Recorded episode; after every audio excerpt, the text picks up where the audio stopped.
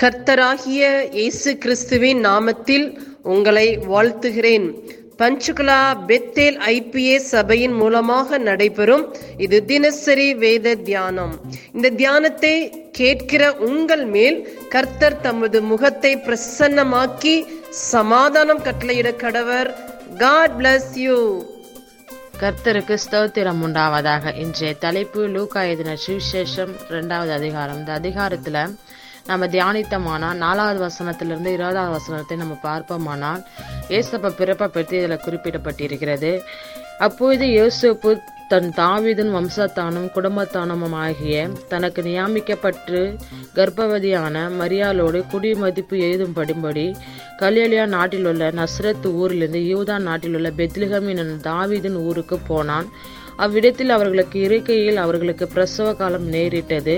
அவள் தன் முதல் பேரான குமாரனை பெற்று சத்திரத்தில் அவர்களுக்கு இடமில்லாதபடியினால் பிள்ளைய துணியலை சுற்றி முன்னிலையில் கிடைத்திருந்தால் அப்போது அந்த நாட்டில் மேய்ப்பர்கள் வயல்வெளியில் தங்கி ராத்திரியிலே தங்கள் மந்தையை காத்து கொண்டார்கள். அவ்வேளையில் கர்த்தருடைய தூதன் அவரிடத்தில் வந்து நின்றான்.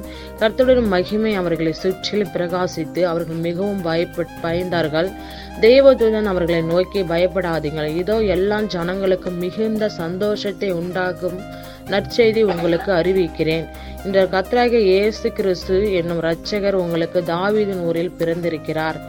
இதுல இருந்து நம்ம என்ன தெரிஞ்சுக்கிறோம்னா ஏசப்பா வந் ஏசப்பா வந்து இந்த உலகத்திற்கு வந்து நம்மளோட பாவங்களுக்காக நம்மளுடைய சாபங்களுக்காக நம்ம ரட்சிக்கப்படணுங்கிறதுக்காக மனுஷ ரூபமாக ஒரு குழந்தையா ஏசப்பா பிறந்திருக்கிறார்.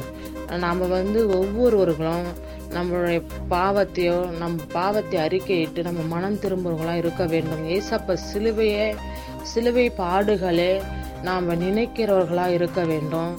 ஒவ்வொருவர்களும் நம்ம நன்றி சொல்கிறவங்களாக இருக்க வேண்டும். நாம் நாம் நாம் விசுவாசித்தால் தான் நம்ம வீட்டர்கள் அனைவரும் ரட்சிக்கப்படுவார்கள் என்று வேத வசனமே இருக்கிறது.